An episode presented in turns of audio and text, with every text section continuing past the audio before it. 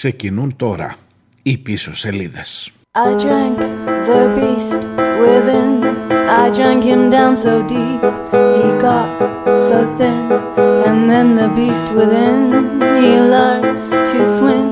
And so I cannot win. Drink up, drink in. These things will come to pass. Γεια σας, γεια σας, καλώς ήρθατε Παρασκευή, τέλος εβδομάδας, 5 ο Νοέμβριος είναι η προηγούμενη από την ε, ημέρα που θα αρχίσουν τα καινούργια μέτρα για τους ανεμβολίαστους με τα rapid, με τα μοριακά και με όλα αυτά που εκεί θα τελειώσει η εβδομάδα αυτή. Κοιτάξτε να δείτε, καμιά φορά έτσι έχω την ανάγκη να κάνουμε μια ανασκόπηση της εβδομάδας, να δείτε από πού ξεκινήσαμε και πού φτάσαμε. Πώς την περάσαμε δηλαδή όλη αυτή την εβδομάδα, με ποιες συζητήσεις. Σας θυμίζω την Δευτέρα λέγαμε για την ε, υπόθεση της αστυνομίας, για το πόσο καταρτισμένη και ενημερωμένοι είναι οι αστυνομικοί ώστε να μπορούν να αντιμετωπίσουν τις περιπτώσεις, να προλάβουν γιατί όχι τις, επιπτώσεις, τις περιπτώσεις γυναικοκτονίας σαν αυτή που είδαμε στο Λασίθι, στην Ιεράπετρα. Και χθες είχαμε μια τραγική εξέλιξη, τραγική για την δημοσιογραφία εξέλιξη σε αυτό το συγκεκριμένο ζήτημα, το γεγονός ότι έπρεπε οπωσδήποτε να δούμε και το βίντεο με το μαχαίρι. Θα σας τα πω και παρακάτω. Λοιπόν, φύγαμε από την αστυνομία, από την εκπαίδευση των αστυνομικών. Ίσως μια καλή ερώτηση θα ήταν και η εκπαίδευση των δημοσιογράφων για το αν πρέπει ή δεν πρέπει να δείχνουν μερικά πράγματα. Φτάσαμε στο θέμα των μέτρων που θα πάρει ο κύριος Θεοδωρικάκος μας τα ανακοίνωσε την Τρίτη ώστε να μας τα ανακοίνωσε τη Δευτέρα και τα συζητούσαμε μαζί την Τρίτη ώστε να ε, παταχθεί το έγκλημα, ειδικά η μικροεγκληματικότητα, ειδικά στις περιοχές που ζουν οι παραβατικές ομάδες και όλα τα υπόλοιπα, το ξύλωμα της άμεσης δράσης, όχι γιατί σκότωσαν έναν άνθρωπο, αλλά γιατί έδιναν εντολή να σταματήσει η καταδίωξη και μετά μπήκαμε στο, στην, στην μεγάλη ενότητα εκκλησία όταν πια μάθαμε για τα μέτρα που δεν θα περιλαμβάνουν τους ε, ανεμβολίαστους πιστούς. Και τελειώνει η εβδομάδα με μερικές ανατροπές πρέπει να σας πω. Και επειδή είπα πολλά για την Εκκλησία, σήμερα θα πω αρκετά θετικά. Με πολλά δικά σας μηνύματα σε ό,τι αφορά όλα αυτά τα θέματα και παρεμπιπτόντως και διάφορα άλλα μικρότερα που ναι, τι ξέχασες, τι ξέχασες. Ξέχασες ότι έχεις πλησιάσει τα 7.000 κρούσματα καθημερινά, 6.800 χθες και ανεβαίνουμε και ανεβαίνουμε και προχωράμε. Όλα αυτά συνθέτουν ένα ωραίο σκηνικό, έτσι μπερδεύονται γλυκά για την ζωή μας, τουλάχιστον στις κύριες γραμμές της επικαιρότητας. Είχαμε και συνέντευξη πρωθυπουργού α, χθες, προχθές μάλλον για να την βάζουμε στην σωστή της διάσταση, στη σωστή της ημέρα και ε, είχες και την ε, αντιπαράθεση για το ποιος την έχει πιο μεγάλη την πίστη του ο Μητσοτάκης που ανάβει κεριά συνεχώς ή ο Τσίπρας που δεν έχει ανάψει ποτέ κερί δεν έχει νιώσει λέει την ανάγκη να ανάψει κερί Ίσως, ίσως είπε, δεν είπε, δεν έχει νιώσει γενικώς. Φτιάξτε τα τώρα όλα αυτά, βάλτε τα σε ένα καζάνι ωραίο μεγάλο και ελάτε να την κλείσουμε αυτή την εβδομάδα με πολλά δικά σας μηνύματα σήμερα και με δικές σας προτάσεις για θέματα που πρέπει να αναδειχτούν. Ελπίζω να τα προλάβουμε μέχρι να τελειώσει η εκπομπή. Ακούτε πίσω σελίδες, είμαι ο Μάριος Διονέλης και στο πίσω σελίδες.gr μπορείτε να βρείτε και μένα και όλα όσα έχουν να κάνουν με αυτήν εδώ την ε, ραδιοφωνική παρέα που σας κρατώ κάθε μέρα. Ελπίζω να είναι καλή.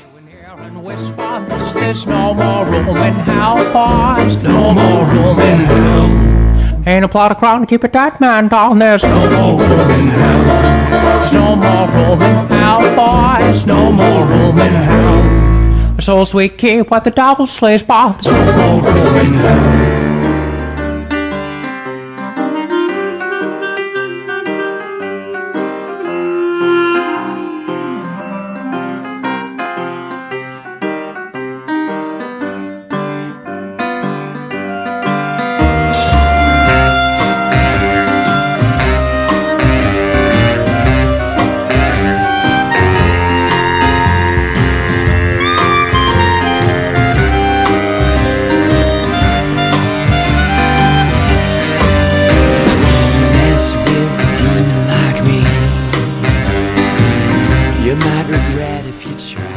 ξεκινήσω λίγο από τα του δικού μου του συναφιού.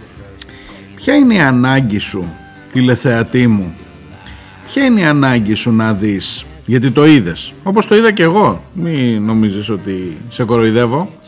Ποια ήταν ανάγκη μας λοιπόν να δούμε το μαχαίρι του δράστη για τη γυναικοκτονία στην Ιερά Πέτρα; Και ποια ανάγκη σου κάλυψε πέρα από, την, ε, έτσι, από κάποια πολύ χαμηλότερα αισθήματα για να μην σου πω ότι ενδεχομένως μπορεί να είναι και ε, περίπου σεμινάριο για τον επόμενο εγκληματία. Το αμφισβητείς, το ότι συνηθίζεις, εθίζεσαι σε αυτή την εικόνα; Και ξέρεις κάτι, εκτός από το βίντεο στους ε, εσωτερικούς χώρους του ξενοδο... στους εξωτερικούς, στους μπροστινούς εξωτερικούς χώρους του ξενοδοχείου είμαι σίγουρος ότι υπήρχε κάμερα και στην πισίνα εκεί που δολοφονήθηκε τελικά η Νεκτάρια Μαράκη.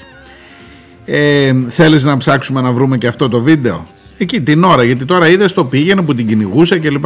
Θέλεις να ψάξουμε να βρούμε και το άλλο; Θα εθιστείς ακόμα περισσότερο; Να νιώσεις ντροπή για το συνάφι σου; Να, νιώσεις, να νιώσεις ντροπή για τον Ευαγγελάτο; Και αφού το έβγαλε ο Ευαγγελάτος ε, μετά το πήρανε όλα τα υπόλοιπα μέσα ενημέρωσης.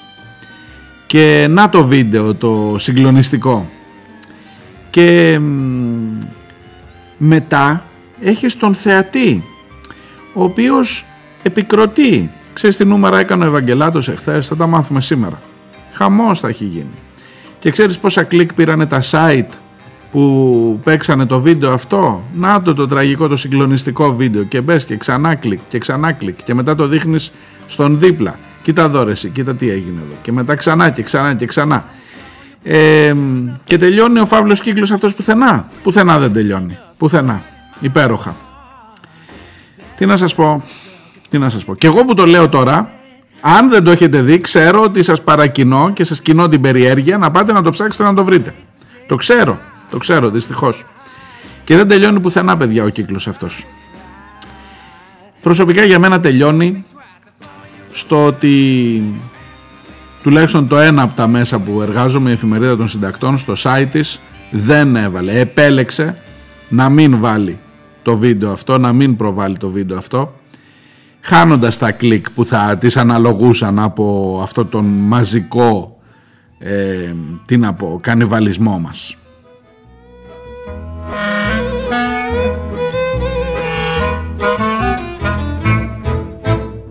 I have seen you in a Turkish bath. I didn't know if I should cry or laugh. Nakedness has a sweet, sweet smell. It sends me down to the pits of hell. The steam that rises from the water tells me you are Satan's daughter. If I am the devil's son, into the darkness we should run. Sodomy is not just for animals. Human flesh is not just for cannibals. I'll feast on your body if you'll feast on mine. Blood is thicker and redder than wine. Lay ourselves out upon the table, ravish each other till we're no longer able. When juices mix in the heat of the fray, it will make a formidable marinade.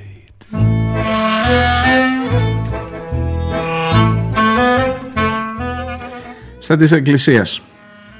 Εχθές είχαμε μια εντυπωσιακή κίνηση από την Ιερά Σύνοδο η οποία ουσιαστικά ήταν πρόχθεσινη και έχει σημασία, θα το καταλάβετε γιατί λέω, γιατί την ώρα που έδινε συνέντευξη ο Μητσοτάκης, την, εκείνη, την ίδια εκείνη ώρα συνεδρίαζε η Ιερά Σύνοδος της Εκκλησίας της Ελλάδος και με βάση τις συνεδριάσεις εκείνης της βραδινής, τις, τις αποφάσεις εκείνης της βραδινής συνεδρίασης, βγήκε το ανακοινωθέν το χθεσινό, χθες το πρωί. Το οποίο ανακοινωθέν ενώ ο Μητσοτάκης μιλούσε στον Πρετεντέρη και στη Ράνια Τζίμα και έλεγε δεν μπορούμε να επιβάλλουμε στην εκκλησία μέτρα, δεν υπάρχει κάποιος να τα ελέγξει, δεν γίνεται, ο Τσίπρας δεν έχει πάει να ανάψει κανένα κερί και πηγαίναμε εκεί σε αυτά τα πολιτικά το ποιος την έχει μεγαλύτερη την πίστη, αυτό είναι το θέμα τώρα προ, προφανώς. Βγαίνει η εκκλησία και κάνει παιδιά μια ρελάνς και στο Μητσοτάκη και σε μένα αν θέλετε που σας έχω πρίξει όλη αυτή την εβδομάδα γιατί έχω θυμώσει πολύ και βγαίνει και λέει συστήνουμε στους πιστούς που είναι ανεμβολίαστοι να πηγαίνουν στην εκκλησία με rapid test ή με μοριακό. Και λες όπα, ρε μπας και πιάνει, μπας και πιάνει που φωνάζω γκαρίζω εδώ πέρα, βρίζω σχεδόν. Μπας και πιάνει. Έγραψε εδώ ένα κείμενο που λέει η εκκλησία μυρίζει θάνατος. Στην εκκλησία μυρίζει θάνατος. Με όλους αυτούς τους ανεμβολίες, θα μην τα ξαναλέω τώρα, σας τα είπα, σας έχω πρίξει όλη την εβδομάδα. Και ξαφνικά έρχεται ο Ιερώνυμος και σου κάνει μια ρελάνσα από την άλλη και σου λέει όποια μπει σε μένα και, και στο Μητσοτάκι κυρίως. Καλά άσε με μένα. Στο Μητσοτάκι. Και τρέχουν τώρα το πρωί εχθές τρέχανε να, να μπαλώσουν, να το κάνουν δικό τους. Και βγήκε ο κυβερνητικός εκπρόσωπος και πήγε να μας πει ότι με απόφαση του Μητσοτάκη. Ή με συνεννόηση του Μητσοτάκη με τον Ιερώνυμο. Έβγαλε την ανακοίνωση για τα rapid test που μέχρι χθες το προηγούμενο βράδυ έλεγες ότι δεν μπορούμε να κάνουμε καμία ε, παρέμβαση στα θέματα αυτά γιατί στην εκκλησία δεν υπάρχει κανείς να ελέγχει. Ναι ενώ στο μαγαζάκι υπάρχει, στην ταβέρνα υπάρχει. Ε, θετική θετικότατη η εξέλιξη μισό λεπτό όμως για να τα βάζω στην πραγματική τους διάσταση. Μισό λεπτό. Ε, όλα έχουν να κάνουν και με την επικοινωνία. Το γεγονός ότι έχεις μια ανακοίνωση αυτού του είδους από την εκκλησία περιμένω και από τις υπόλοιπες ε, στην Κρήτη για παράδειγμα είναι άλλη εκκλησία και έχει άλλο αρχιεπίσκοπο ο οποίος εντάξει τώρα δεν είναι στα καθήκοντά του αλλά περιμένω και η εκκλησία της Κρήτης να βγάλει ανακοίνωση για τις ενορίες της. Ε, σε κάθε περίπτωση έχεις μια πολύ θετική είδηση ότι ο Ιερώνυμος και η Ιερά Σύνοδος συστήνει στους πολίτες αυτό που σας είπα. Αν είσαι ανεμβολίαστος να πας να κάνεις rapid test πριν έρθεις στην εκκλησία. Ε, σε επίπεδο επικοινωνίας θετικό και παίρνεις ένα, πώς το λένε, ένα πόντο, ένα ρούμπο, ντουσποά που λένε και στη Eurovision, 12 πόντους. Ε, σε επίπεδο πρακτικό υπάρχει μια τεράστια απόσταση, διότι δεν είπε δεν θα δεχτούμε στην εκκλησία άρα θα βάλω κάποιον να ελέγχει για να είμαστε τώρα ρεαλιστές έτσι. Δηλαδή άλλο το τι είπε και άλλο το τι θα γίνει στην πραγματικότητα. Αν έλεγε θα βάλω στην πόρτα έναν ιερέα να τσεκάρει ποιος είναι και αν δεν είναι εμβολιασμένος και αν δεν είναι εμβολιασμένος και δεν έχει rapid δεν θα τον αφήσω να μπει στην εκκλησία, θα σου βγάζα το καπέλο με τα χίλια. Θα, θα ερχόμουν στην εκκλησία πιο συχνά, αλήθεια στο λέω. Τώρα κάνεις μία σύσταση την οποία δεν θα την ελέγξει κανείς. Αν κάποιος από εσάς που με ακούτε εκεί έξω, αυτή την Κυριακή που θα έρθει, είστε ανεμβολίαστο. Και αυτή την Κυριακή που θα έρθει για να πάτε στην εκκλησία ειδικά θα πάτε να κάνετε rapid test και PCR, παρακαλώ στείλτε μου μήνυμα. Θέλω να ακούσω τη γνώμη Ένας, ένας να υπάρξει που να το κάνει. Δεν αμφισβητώ ότι θα υπάρξει, αλλά άμα δεν σε ελέγχει κανείς, είναι και λίγο δωρονάδωρο.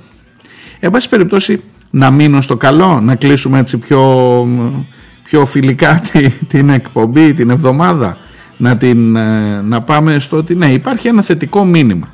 Αυτούς δηλαδή που ακούνε το λόγο της Εκκλησίας, έχω την εντύπωση ότι αυτό το μήνυμα θα τους επηρεάσει και θέλω να πιστεύω είμαι πάρα πολύ βλέπω όπως βλέπετε με πάρα πολύ καλή διάθεση ότι οι πιστοί που δεν έχουν εμβολιαστεί από αυτή την Κυριακή αφού αρχίζουν από το Σάββατο τα μέτρα την Κυριακή που έχει λειτουργία ε, θα πάνε να κάνουν πρώτα το rapid test και μετά θα πάνε στο ναό. Και εννοείται με μάσκες και όλα αυτά αποστάσεις όχι ε, να φυλάμε τις ίδιες εικόνες ε, αυτό εντάξει αυτά ε, τα, τα θεωρώ δεδομένα. Ε, μπράβο έχω να πω ένα μπράβο εντάξει.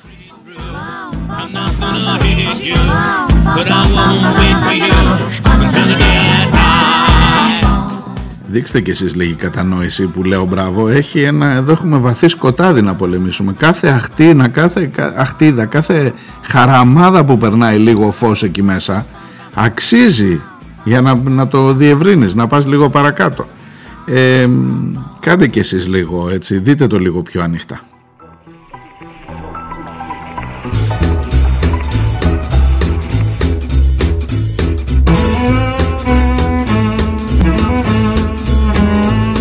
Well, you said that we'd take walks and have esoteric talks. We'd watch the setting sun, so meaningful yet fun.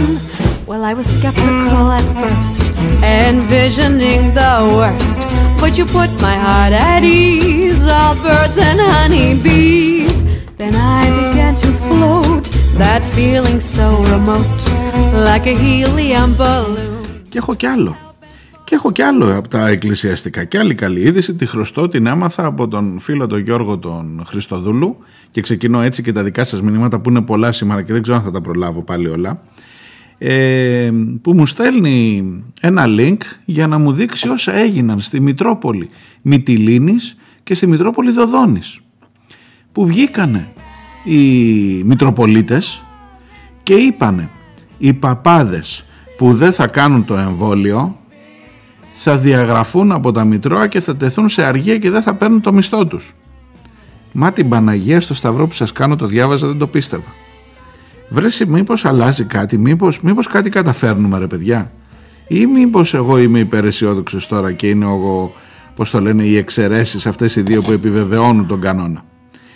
Και έτσι να είναι το ότι υπάρχουν εξαιρέσεις, καλό είναι που να πάρει ευχή. Καθίστε να σας διαβάσω λίγο παρακάτω την είδηση. Σας διαβάζω από το Έθνος. Ο Μητροπολίτης Δοδόνης Χρυσόστομος είπε ότι ε, θα πρέπει να υπάρξει απαγορευτικό εισόδου στους ναούς για τους πιστούς που δεν έχουν κάνει το εμβόλιο. Ακούτε τι τα ρέμει, ο Μητροπολίτης τα λέει αυτά. Αλλά λέει για να γίνει αυτό θα πρέπει να ξεκινήσουμε από τους παπάδες. Θα πρέπει με μία απόφαση δύο γραμμών να προβλέπετε ότι όποιος μισθοδοτείται καθιονδήποτε τρόπο από το κράτος θα είναι υποχρεωμένος να εμβολιαστεί. Εάν δεν το κάνει να του κόψουν το μισθό. Λέει για τους παπάδες, για τους υφιστάμενους του ο Μητροπολίτης Δοδόνης να αριάσει το στόμα σου. Να, αλήθεια σου λέω. Θα με κάνετε να ξαναέρθω στις εκκλησίες. Ε, και μετά μίλησε, τα είπα αυτά δημοσίως στο πρώτο πρόγραμμα στην, στο ραδιόφωνο.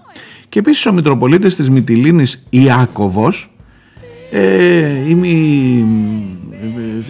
είναι αποφασισμένος χάνω τα λόγια μου βλέπετε έχω σοκαριστεί είναι αποφασισμένος να θέσει σε αργία τους ιερείς οι οποίοι αρνούνται να εμβολιαστούν και μάλιστα υπάρχει μια ομάδα λέει στη Μυτιλίνη που είναι έτσι λίγο να μην πω ταλιμπάν τώρα τώρα πρέπει να, το, πρέπει να στρογγυλέψω κι εγώ λίγο να τους πιάσουμε με το καλό ε, υπάρχει μια ομάδα που δεν θέλει να εμβολιαστεί από τους ιερείς στο, στη Μητρόπολη του και τους έστειλε ένα τελεσίγραφο και τους λέει μέσα σε μία εβδομάδα θα εμβολιαστείτε αλλιώς θα τεθείτε σε αργία που θα συνοδεύετε και με τη στέρηση του μισθού σας. Ο Μητροπολίτης, ξαναλέω, Μητυλίνης, Ιάκωβος, στους ανεμβολίαστους ιερείς του. Τι να πω ρε παιδιά, έχει γκρεμιστεί κανένας φούρνος στη Μητυλίνη και στη Δοδόνη; Τι να πω, για κοιτάξτε τους φούρνους. that feeling so remote, like a helium balloon, helping for the moon. And from the corner of my eye, I watch the world sail by. But all I saw was you pulling out your 22.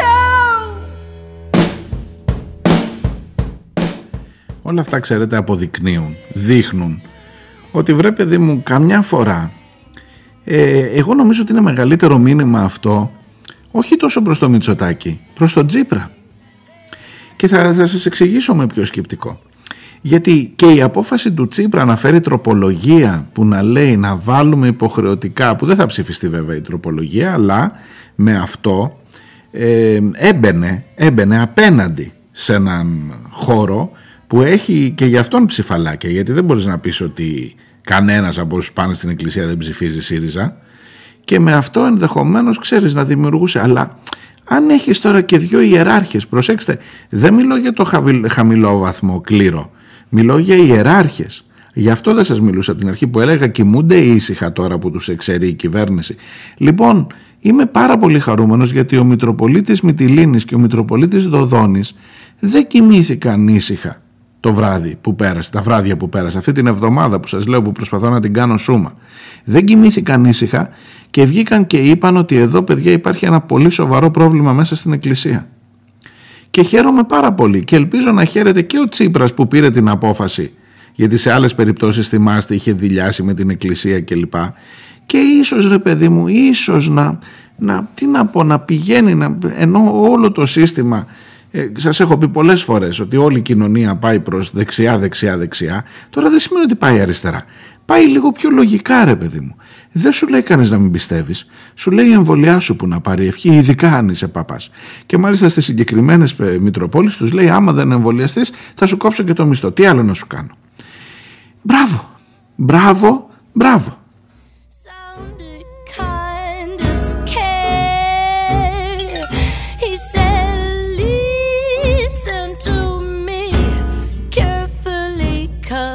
I'll tell you something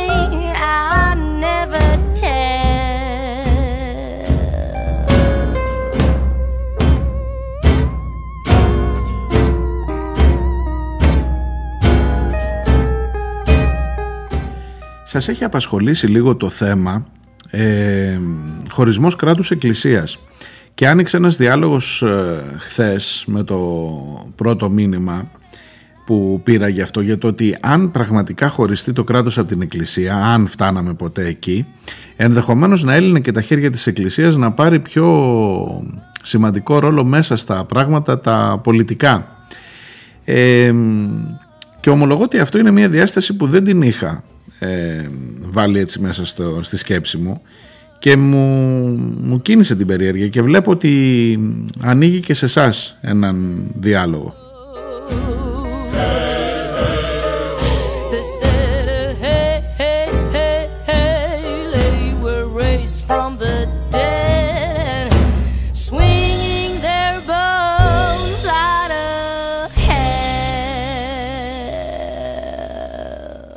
Γράφει για παράδειγμα η Ντίνα στο, σε απάντηση του μηνύματος που πήρα χθες από τον Νίκ Δεσίμαν ε, στο προηγούμενο σχόλιο σχετικά με το διαχωρισμό κράτους εκκλησίας ομολογώ ότι αυτό το επιχείρημα δεν το είχα ακούσει ή σκεφτεί και μου φαίνεται πολύ λογικό.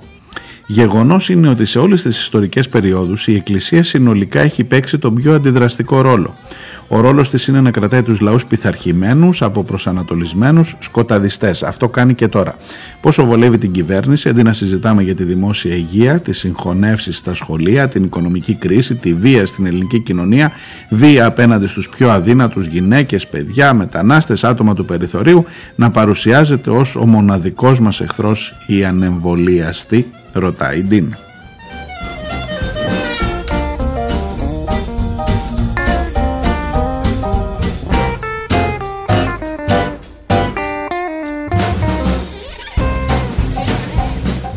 για να σας θυμίσω λίγο με τα προηγούμενα ο Νίκος έλεγε ότι η περίπτωση του Χριστόδουλου αν ήταν ε, σε διαχωρισμό το κράτος με την Εκκλησία αν, ήταν, αν υπήρχε χωρισμός κράτους Εκκλησίας ότι ήταν ξεκάθαρο ότι θα μπορούσε να απελευθερωθεί ή ότι είχε διατυπώσει την φράση αυτή, την σκέψη αυτή ότι θα μπορούσε η Εκκλησία να απελευθερωθεί και να φτάσει μέχρι και να έχει πολιτικό ρόλο ξεκάθαρα και σαφώς μέχρι και στην κυβέρνηση του τόπου παρομοιάζοντας λέει το Χριστόδουλο με το Χομεϊνί έλεγαν τότε οι μοναχοί των μετεώρων που ήταν ε, σε αντιπαράθεση με την χρυσοπηγή αν θυμάστε εκεί όλα αυτά που έχουμε ζήσει ε, είναι μια ενδιαφέρουσα διάσταση αυτή για το τι θα θέλαμε πραγματικά.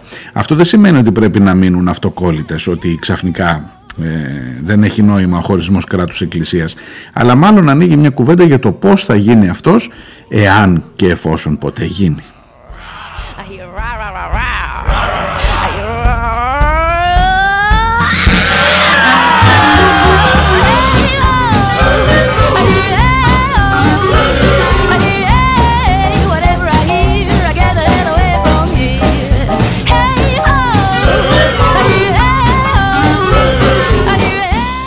Και ο φίλος ο James Παχνής μου γράφει ε, η ατάκα λέει του μεγάλου Max Planck έλεγε ότι καμιά νέα επιστημονική θεωρία δεν θριάμβευσε επειδή κατάφερε να πείσει τους αντιπάλους της κάνοντάς τους να δουν το φως της αλήθειας αλλά μόνο γιατί αυτοί που ήταν ενάντια της κάποια στιγμή πέθαναν και μια νέα γενιά περισσότερο εξοικειωμένη μαζί της μεγάλωσε και πήρε τα ενία.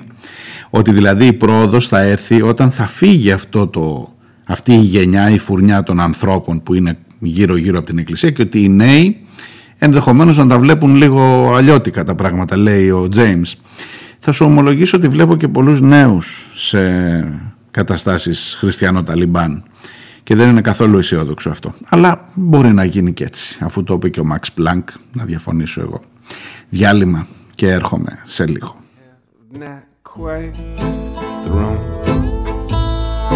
Enough of me away. Tried to rip the rest of me apart, but still a little bit remains. Please don't hold me too tightly by the reins.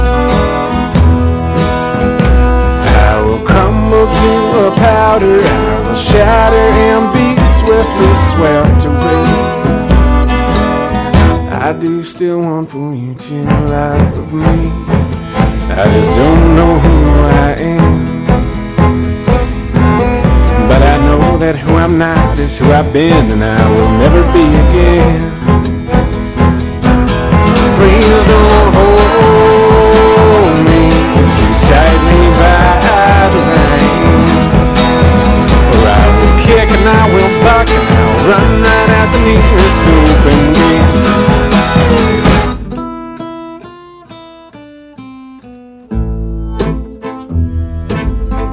I may just graze until I'm lonesome.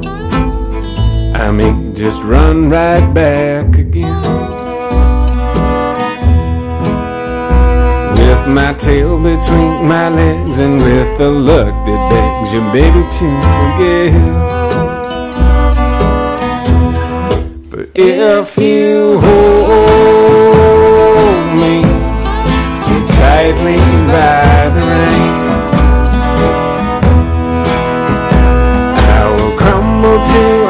a powder I will shatter and be swiftly swept away. I do still want for you to love me. I just don't know who I am. But I know that who I'm not is who I've been. I will never be again. Please don't hold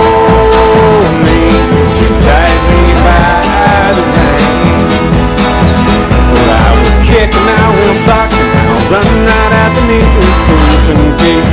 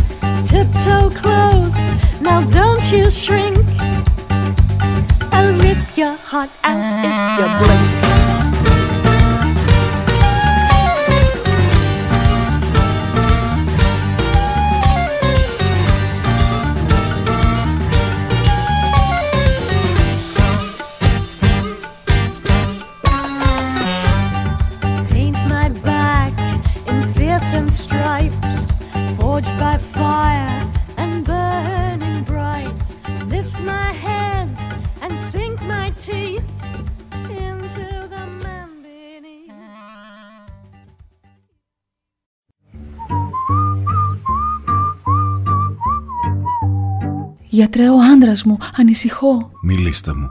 Σας ακούω. Τον τελευταίο καιρό μου λέει περίεργα πράγματα. Μου λέει πως ίσως ο Κυριάκος να μην είναι και τόσο κακός, πως η αριστεία μπορεί να πάει τη χώρα μπροστά. Μου λέει πως ο ΣΥΡΙΖΑ είναι κόμμα της αριστεράς και της οικολογίας. Τα βράδια πετάγεται ιδρωμένος και μονολογεί «Πασόκ, σώσε μας!» Πάρτε αυτό. Θα τον βοηθήσει. Πίσω σελίδες Μία ώρα κάθε μέρα. Δευτέρα με Παρασκευή. Όλα θα πάνε καλά. I see my redhead, mess bed, tear shed, queen bee, miss squeeze. πίσω σελίδες.gr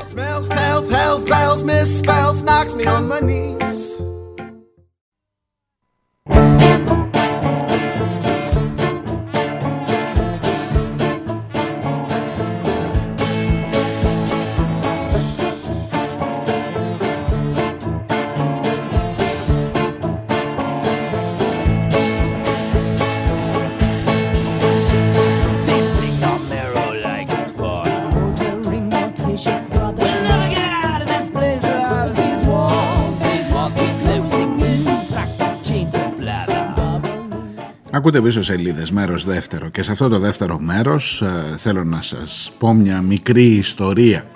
Ε, μ, θέλω να σας μιλήσω για τον Χαλίμ Μπέι, όχι από δικού μου, από την παρένεση του φίλου του καλού του Δημήτρη Σφακιανάκη, ο οποίος περίπου έχει αναχθεί σε μ, βοηθό αρχισυντάκτη, μωρέ αρχισυντάκτης κατευθείαν της εκπομπής. Ε, είναι ο Δημήτρης που μας είχε προτείνει και την ε, ιστορία του Δημήτρη Τσαφέντα αν θυμάστε ε, από την Νότια Αφρική του ανθρώπου που σκότωσε τον πρωθυπουργό του Απαρτχάιτ και σας έκανε μεγάλη εντύπωση η ιστορία εκείνη. Λοιπόν τώρα μου έδειξε όσα συμβαίνουν αυτές τις ημέρες στην ε, Λέσβο, στη Μυτιλίνη συγκεκριμένα, στην πόλη της Μυτιλίνης όπου ε, ένα, τι να σας πω τώρα, ένα, ένα χαρακτηριστικό παράδειγμα του πώς ακριβώς βιώνουμε την εθνική μας ταυτότητα, του πώς ακριβώς οραματιζόμαστε, φαντασιωνόμαστε την ε, παρουσία αυτού του έθνους εδώ σε αυτή την γωνιά του πλανήτη και την ε, κατεύθυνση που παίρνει ο εορτασμός. Δεν είναι μια τυχαία χρονιά, τελειώνει σε λίγο καιρό, αλλά η χρονιά του 2021 είναι τα 200 χρόνια όπως ξέρετε από την έναρξη της ε, Επανάστασης. Λοιπόν θα ήταν μια πολύ καλή ευκαιρία, ακούστε τώρα τι, έχω πάρει τώρα φόρα από τους παπάδες και ήταν και στη Μυτιλίνη ο ένας από τους παπάδες, το ακούσατε ο ένας από τους ιεράρχες μάλλον, ε, που είπε σωστά πράγματα. Οπότε έχω πάρει φόρα από εκεί τώρα και πάω να κάνω, να, να περάσω πιο πολλά, πιο βαθιά μηνύματα λέγοντας ότι βρε παιδί μου μάλλον είναι λίγο περίεργο να προσπαθείς να σβήσεις από τη συλλογική μνήμη ενός τόπου ότι δεν κολλάει με το αφήγημα, το εθνικό, το πατριωτικό ε, που θέλουν οπωσδήποτε να σου περάσουν. Καθίστε να σας πω για την ιστορία του Χαλίμ Μπέι για να καταλάβετε, για να μην λέω γενικότητες.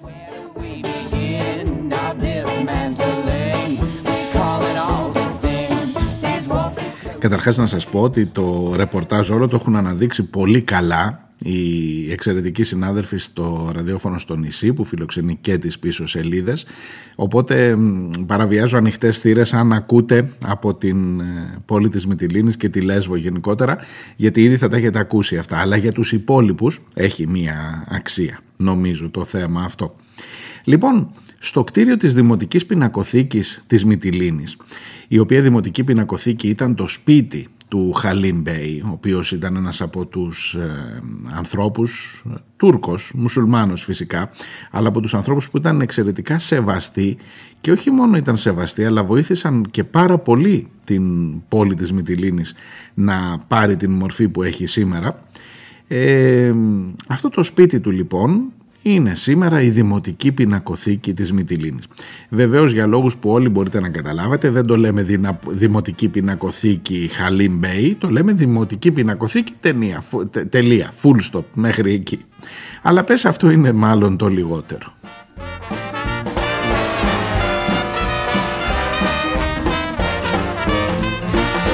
I could hear them bones rattle in the closet.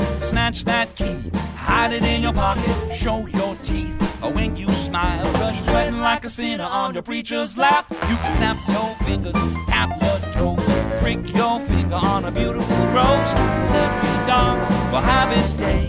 Well, trust me, son, you're gonna pay. Now you can buy your way down to the playground, but.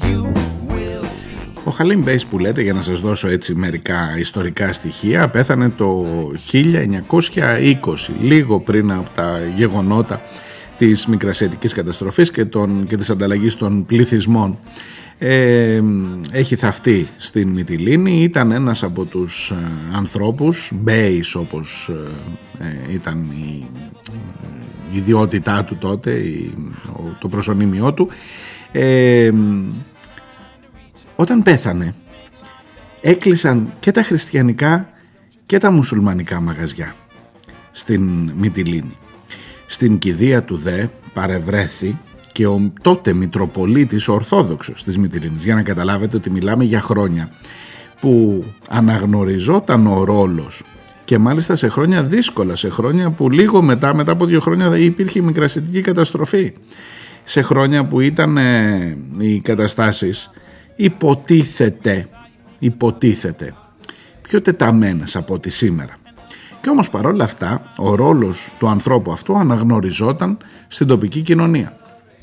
Λοιπόν, μετά αφού εκείνος δεν πρόλαβε να ζήσει τις ανταλλαγές των πληθυσμών, η οικογένεια του έφυγε με τις ανταλλαγές και μετά από πολλά χρόνια ξεκίνησε με πρωτοβουλία κάποιων ανθρώπων από την Μυτιλίνη η λειτουργία μιας έκθεσης, η δημιουργία μιας έκθεσης, το στήσιμο ε, με τα προσωπικά του αντικείμενα, με κάποια ζητήματα, με κάποια ε, κοινήλια που έδωσαν η οικογένειά του στην Άσια Χουρμουζιάδη, την οποία εμπιστεύτηκαν και προσωπικά δηλαδή στον ρόλο που έπαιζε ως επιμελήτρια της συγκεκριμένης έκθεσης και στο σπίτι του, στην νυν δημοτική πινακοθήκη, φτιάχτηκε μία έκθεση που έδειχνε εκείνη την εποχή με φωτογραφίες, με κοιμήλια, με προσωπικά αντικείμενα που συνέδεε όχι τώρα για να δεις το που έτρωγε ο Χαλίμ Μπέης, αλλά συνέδεε την τουρκική ε,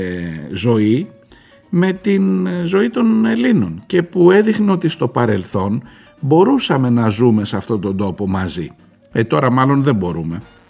Να σας πω τι έγινε με την έκθεση αυτή παρακάτω. Περιμένετε.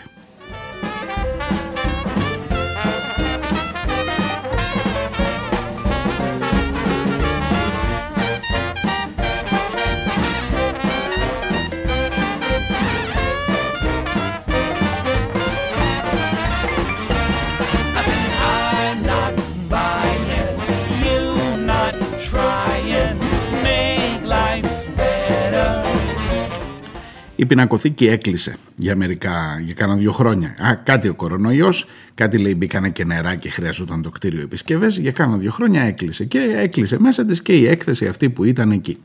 Και τώρα που ξανανοίγει, ανα- άνοιξε 31 Οκτωβρίου, τώρα πριν από μερικές μέρες.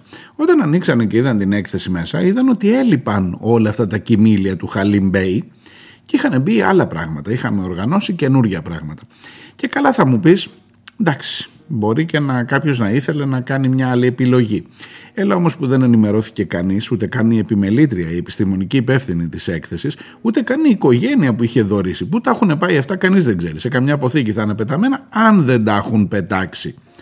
Το ζήτημα όμως δεν είναι τόσο τα αντικείμενα, όσο το υποκείμενο, το συλλογικό αυτό υποκείμενο που λέγεται λαός σε μια περιοχή της Ελλάδας, της Μυτιλίνης, που πρέπει να πάρει οπωσδήποτε ένα μήνυμα στα 200 χρόνια από το 1821 ότι εδώ δεν χωράει τίποτα από εκείνα τα τουρκικά κλπ. Τώρα εμείς εδώ γιορτάζουμε το έθνος, τη ρωμιοσύνη μας και γεια σας και χαίρετε. Και ξέρετε τι μπήκε στη θέση των κοιμηλίων.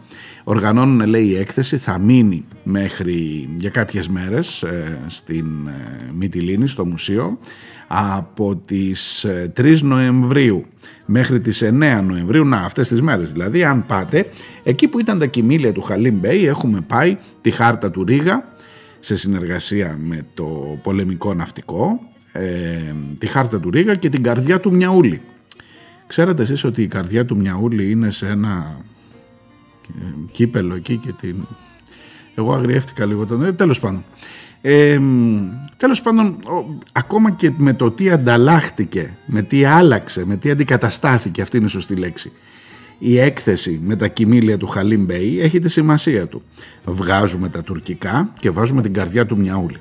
Καλά κάνουμε και την έχουμε την καρδιά του Μιαούλη, είναι στην Ήδρα κανονικά και την πάμε ως δώρο τώρα στη Λέσβο ε, για ως ε, ε, ε, προσωρινή έκθεση, εν πάση περιπτώσει, αλλά μένει ένα μεγάλο αλλά πίσω. Άκουσα με πολύ προσοχή την Άστια Χορμουζιάδη, η οποία βγήκε στο ραδιόφωνο στο νησί, στην συνάδελφό μου, την Ανθίτη Μπαζιάνου και είπε ότι δεν ενημερώθηκα καν εγώ και ότι τα αντικείμενα αυτά μας τα είχαν εμπιστευτεί οι άνθρωποι και ότι εδώ πέρα υπάρχει ένα πολύ σοβαρό πέρα από το τυπικό υπάρχει και ένα πολύ σοβαρό ζήτημα ταυτότητας εδώ τι είμαστε εμείς τι κάνουμε, τι δείχνουμε τι θέλεις να δείξεις, να, τι μήνυμα θέλεις να στείλεις στην τοπική κοινωνία δεν απαντά κανείς από το Δήμο, λένε τώρα κάτι θα δούμε. Ελπίζουν όλοι να μην τα έχουν πετάξει από το Δήμο της Μυτιλίνη. Αυτή είναι η εικόνα. Έχει και ένα εξαιρετικό κείμενο ο συνάδελφο μου Στρατής Μπαλάσκας. Μπορείτε να το δείτε στο νησί.gr.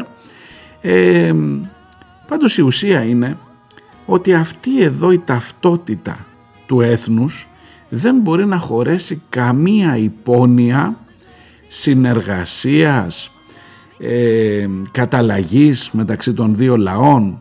Οτιδήποτε θα θέλετε να μιλήσουμε για τουρκικά μνημεία σε όλη την υπόλοιπη Ελλάδα θέλετε να μιλήσουμε για τουρκικά μνημεία στην Κρήτη για το που βρίσκονται σήμερα θέλετε να... ανοίγει μια πολύ μεγάλη κουβέντα και ξέρω ότι γι' αυτό μπορείτε να στείλετε πάρα πολλά σχόλια και θα έχουμε να συζητάμε για καιρό. Αλλά και μόνο η κίνηση δείχνει κάτι της δείχνει κάτι και που να φανταστείτε ότι την επόμενη χρονιά Έχουμε τα 100 χρόνια από το 1922, από τη Μικρασιατική καταστροφή. Εκεί να δείτε τι μπουρλότο έχει να ρίξει και ο Μιαούλης και όλοι οι υπόλοιποι. Καλός ο Μιαούλης.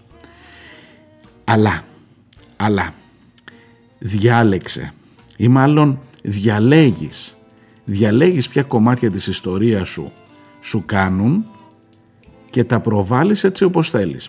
Δεν είναι φίλε μου αυτή η ιστορία όμως. Δεν είναι ιστορία. Η ιστορία είναι όλο μαζί.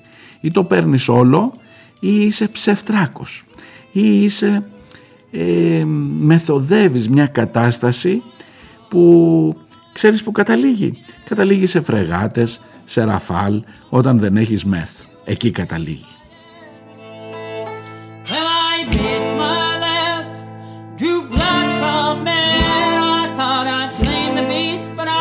Just inside it. Well, please don't bleed me dry, blood letter. Please don't bleed me dry. You trade tyranny for tyranny. You're on the losing side. Please don't bleed me dry, blood letter. Please don't bleed me dry. Δημήτρη, σε ευχαριστώ για την υπόμνηση αυτή και πολύ καλή δουλειά. Θα το ξαναπώ στα παιδιά στο ραδιόφωνο στο νησί. Και ελπίζω να δοθούν τουλάχιστον απαντήσεις. Την έκθεση την έφαγε η Μαρμάγκα όπως καταλάβατε. Και τώρα ζήτημα νοικοκυρέοι για τη χθεσινή εκπομπή. Σας είπα, μάλλον η Παρασκευή θα καθιερωθεί να τα μαζεύουμε όλα έτσι όπως τα ζούμε πυκνά πυκνά, να τα σχολιάζουμε όλα μαζί στο τέλος. Έχω κρατήσει αρκετά μηνύματά σας ε, όλη αυτή την εβδομάδα. Αυτό εδώ είναι χθεσινό για τα περί νοικοκυρέων που είπε ο Μητσοτάκης, ότι με ποιον είστε με τον νοικοκυρέο ή με τον διαρρήκτη. Ακούω τις γελιότητες περί νοικοκυρέων μου γράφει ο Νικόλας, ο Πατακός ε, και ήθελα να διατυπώσω κι εγώ ένα ερώτημα που δεν άκουσα από κανέναν. Εσείς οι νοικοκυρέοι που δεν είστε με τους κλέφτες και τους τραμπούκους, είστε με τους κλέφτες που χάρισαν τη ΔΕΗ, είστε με τους κλέφτες που χάρισαν το Ελληνικό, είστε με τους κλέφτες που δάνεισαν με λεφτά ελληνικών τραπεζών τη Fraport του γερμανικού δημοσίου για να εκμεταλλεύεται τα ελληνικά αεροδρόμια. Είστε με τους τραμπούκους που κουμπα, κο- κοπανούσαν τον Ινδαρέ και διακινούσαν ψέματα ότι επιτέθηκε στους αστυνομικούς και προσπαθεί να κάνει χρησικτησία στη διπλανή κατάληψη. Ή είστε με τους τραμπούκους που μπουκάρανε σε κινηματογραφική παράσταση, το θυμάστε αυτό, με παιδιά, ε, με τον Τζόκερ ήταν αυτό, ναι. Είστε με τους τραμπούκους που κάνανε απόβαση στη Χίο και την πέφτανε στα τυφλά παντού; Αυτό από μένα. Και άι σιχτίρ λέει παλιογιδότοπος. Δεν υπάρχει ούτε σωτηρία, ούτε ελπίδα, ούτε μέλλον.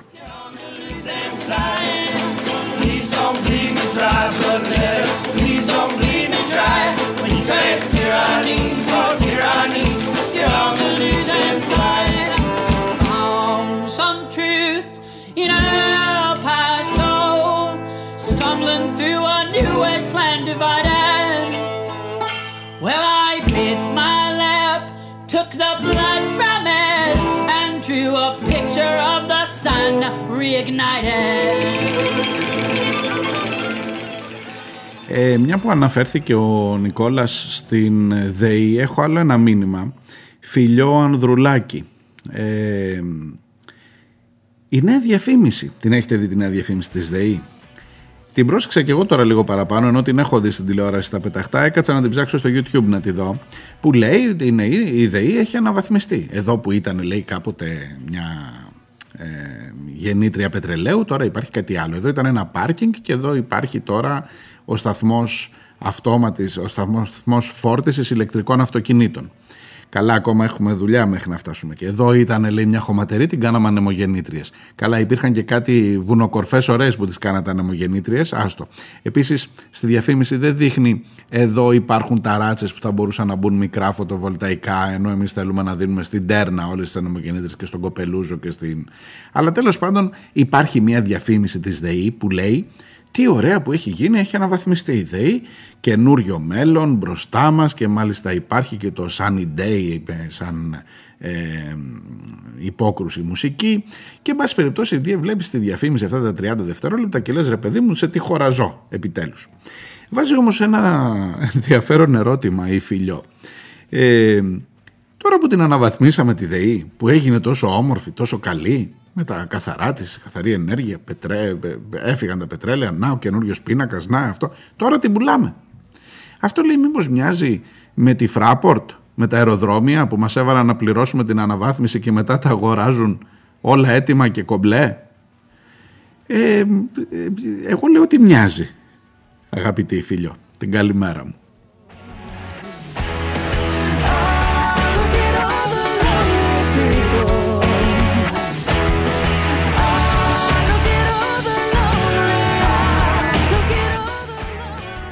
Ένας φίλος Μίνος Ίκαρος ε, το όνομά του Σας παρακαλώ λέει πολύ όταν έρθει η προεκλογική εποχή να υπενθυμίσετε στους ακροατές όλα αυτά που έχουν κάνει οι ίδιοι και οι ίδιοι πολιτικοί που θα ζητούν πάλι την ψήφο μας από έναν πρώην νοικοκύρη και νυν διαρρήκτη έτσι υπογράφει ε, να σας πω κάτι, κάθε μέρα θέλουν υπόμνηση. Κάθε μέρα χρειάζεται να θυμάσαι ποιοι είναι αυτοί που σε έφεραν μέχρι εδώ και που θα ζητήσουν ξανά την ψήφο σου. Τώρα, στις επόμενες εκλογές.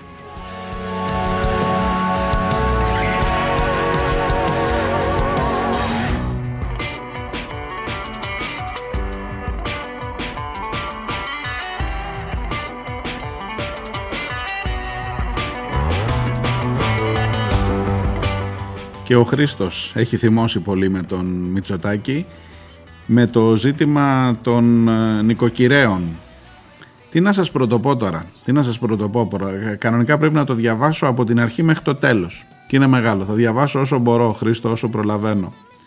Αφού αρέσει στον Πρωθυπουργό να βάζει διλήμματα για κάποιον που έχει να κυβερνήσει μια, σχο- μια χώρα, τρο- κομικοτραγικό να σου βάζει διλήμματα, ας μας ξεκαθαρίσει λοιπόν πρώτα τα εξής. Στους διαρρήκτες εννοεί και τους τραπεζίτες. Αν δεν θυμάται, για αυτούς που έτρεξε να νομοθετήσει ακαταδίωκτο, για αυτούς που έδιναν στον κάθε ψυχάρι θαλασσοδάνεια με εγγύηση μόνο το βαρύ όνομά του. Εγώ θα προσθέσω εδώ και για τα δάνεια στη Νέα Δημοκρατία που έδιναν οι, ίδιες τραπε... οι ίδιοι τραπεζίτες. Χρήστο. Ε, στους διαρρήκτες εννοεί και τον Χριστοφοράκο και τον Καραβελά. Τον Καραβελά. Μμμ, άκου τώρα και εσύ πας και κάνεις κάτι ερωτήσεις, ειδικά το Χριστοφοράκος. Ε, πονάει. Στους διαρρήκτες εννοεί και πολιτικά πρόσωπα που διατηρούν παράνομα offshore με ύποπτη διακίνηση χρήματος και κάνουν ψευδή δήλωση πόθεν έσχες. Εδώ τώρα ποιον εννοείς, δεν, ούτε που κατάλαβα. Ούτε, δεν πιστεύω να είναι τίποτα σπίτια Βολτέρου και Μαρέβες και τέτοια, ε. Α, το πιασα. Α μην προσθέσω άλλους, λέει αρκεί μέχρι εδώ. Εμείς σίγουρα δεν είμαστε με αυτούς. Εσείς, κύριε Πρωθυπουργέ, είμαστε ξεκάθαρα με τους διαρρήκτες όπως ο Νίκος Αμπάνη. Όχι γιατί επιδοκιμάζουμε την κλοπή, αλλά γιατί συχαινόμαστε το σύστημά σας που τον σκότωσε, στερώντας του το αυτονόητο δικαίωμα να δικαστεί. Τον Χριστοφοράκο όμως το σύστημά σας σχεδόν τον παρακάλεσε να φύγει στην κακούργα ξενιτιά. Δικαιοσύνη και αστυνομία επιμέρες είχαν πάθει αμνησία και αγκύλωση. Είμαστε ξεκάθαρα με τους φοιτητές που οι μπάτσι σας ξυλοκοπούν και σέρνουν στην, άσφαλτους, στην άσφαλτο πριν λίγους μήνες, έσερναν στην άσφαλτο πριν λίγους μήνες στο Αριστοτέλειο Πανεπιστήμιο Θεσσαλονίκης και όχι με τον Πρίτανη που ήταν στο σπίτι του και χωρίς να έχει εικόνα καλούσε την αστυνομία να επέμβει. Όταν θα εξαλείψετε όλες εκείνες τις αιτίες που αναγκάζουν τους από κάτω να γίνουν διαρρήκτες ή τραμπούκοι και όταν θα διασφαλίσετε ότι δεν θα υπάρχει ασυλία στους μεγαλοδιαρρήκτες, όταν θα έχετε όπως και εμείς αυταπάτες για μια κοινωνία χωρίς ανισότητες, τότε μπορείτε να μας θέσετε πάλι το δίλημα. Το δίλημα. Λάθος περιεχόμενο σας δώσανε σχετικά με την ουτοπία. Ούτε βρισιά είναι, ούτε έγκλημα.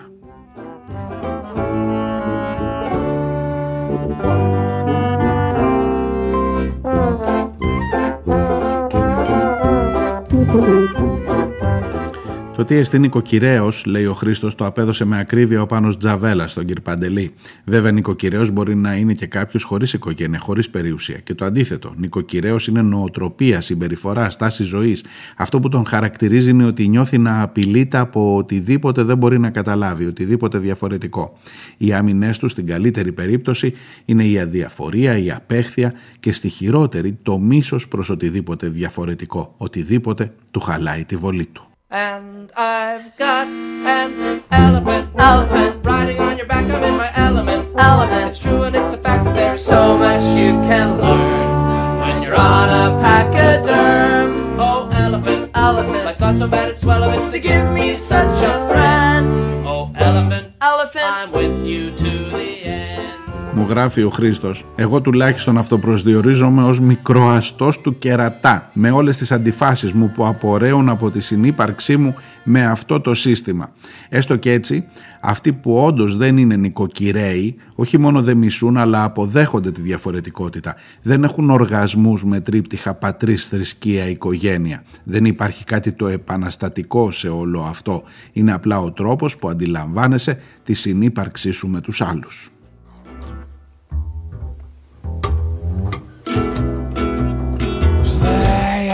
Potato with a hand grenade, shaking like a leaf on a tree. You can Τη λέξη συνύπαρξη Χρήστο με τους άλλους τους διαφορετικούς κράτησέ τη κολλάει και στο άλλο θέμα με τον Χαλίμ Μπέι στην Λέσβο, στη Μυτιλίνη. rock up in the sky. Told about the size of Texas. Oh fuck! It's the end of the world, and don't you come a crawling to me.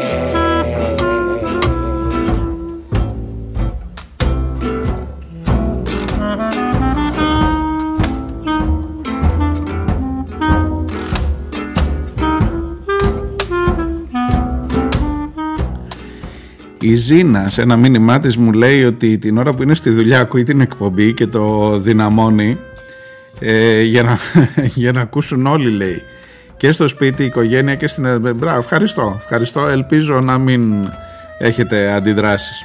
Στο θέμα της Εκκλησίας, οι εκπρόσωποι του Θεού είναι όλοι αυτοί που νοιάζονται για το συνάνθρωπο ενώ οι παπάδες και οι ιεράρχες το μόνο που νοιάζονται για τη δόξα, τα λεφτά και την εξουσία. Να με συγχωρείς, αλλά σήμερα δεν θα συμφωνήσω μαζί σου. Έχω συγκρουστεί πολλές φορές με τους γονείς μου και δυστυχώς επιβεβαιώνομαι κάθε μέρα. Και μου λέει και για τον Παπαχαράλαμπο που σας έλεγα χθες από τον Σοκαρά.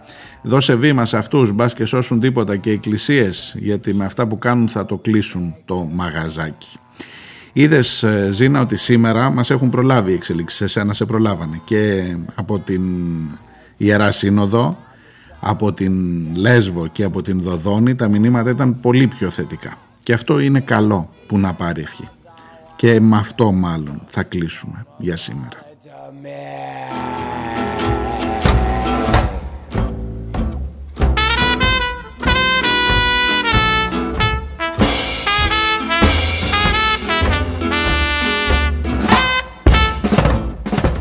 Όχι, έχω ακόμα ένα. Ε, ένας ε, φίλος ή φίλη Β. Ρομπέν Πέτρε υπογράφει μου περιγράφει ένα περιστατικό στο Ηράκλειο της Κρήτης με τους ε, ε, άνδρες της αστυνομίας που λέει ενώ είχαμε ε, ραντεβού με την κόρη μου 24 ετών στο κέντρο, πραγματικό περιστατικό στην 25η Αυγούστου και ενώ περιμένω να την πάρω βλέπω μία δύναμη δύο-τριών ανδρών αστυνομικοί με μηχανές οι οποίοι δεν, προφανώς δεν βλέπουν ότι τους βλέπει ο γονιός και σχολιάζουν την κόρη με πολύ χιδαίο, με πολύ σεξιστικό. Μου λέει σε αυτούς που εγώ θα πάω; Άμα ε, για την προέ... αν αυτή είναι η προέκταση του κράτους αν έχεις παράπονο από αυτή την προέκταση του κράτους πού θα στραφείς, ποιος θα ελέγξει τους ελέγκτες; Ποιος θα προστατέψει τους πολίτες από τους προστάτες τους; Θα μου πεις με ένα σήμαντο περιστατικό τώρα με κάτι κουβέντες αυτό αλλά είναι μια μάνα, ένας πατέρας που βλέπει οι αστυνομικούς να μιλούν χιδέα για το παιδί του πού θα απευθυνθείς γι' αυτό;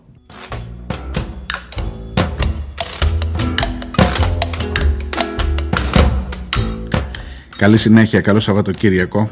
Θα τα πούμε τη Δευτέρα την ίδια ακριβώς ώρα. Γεια χαρά.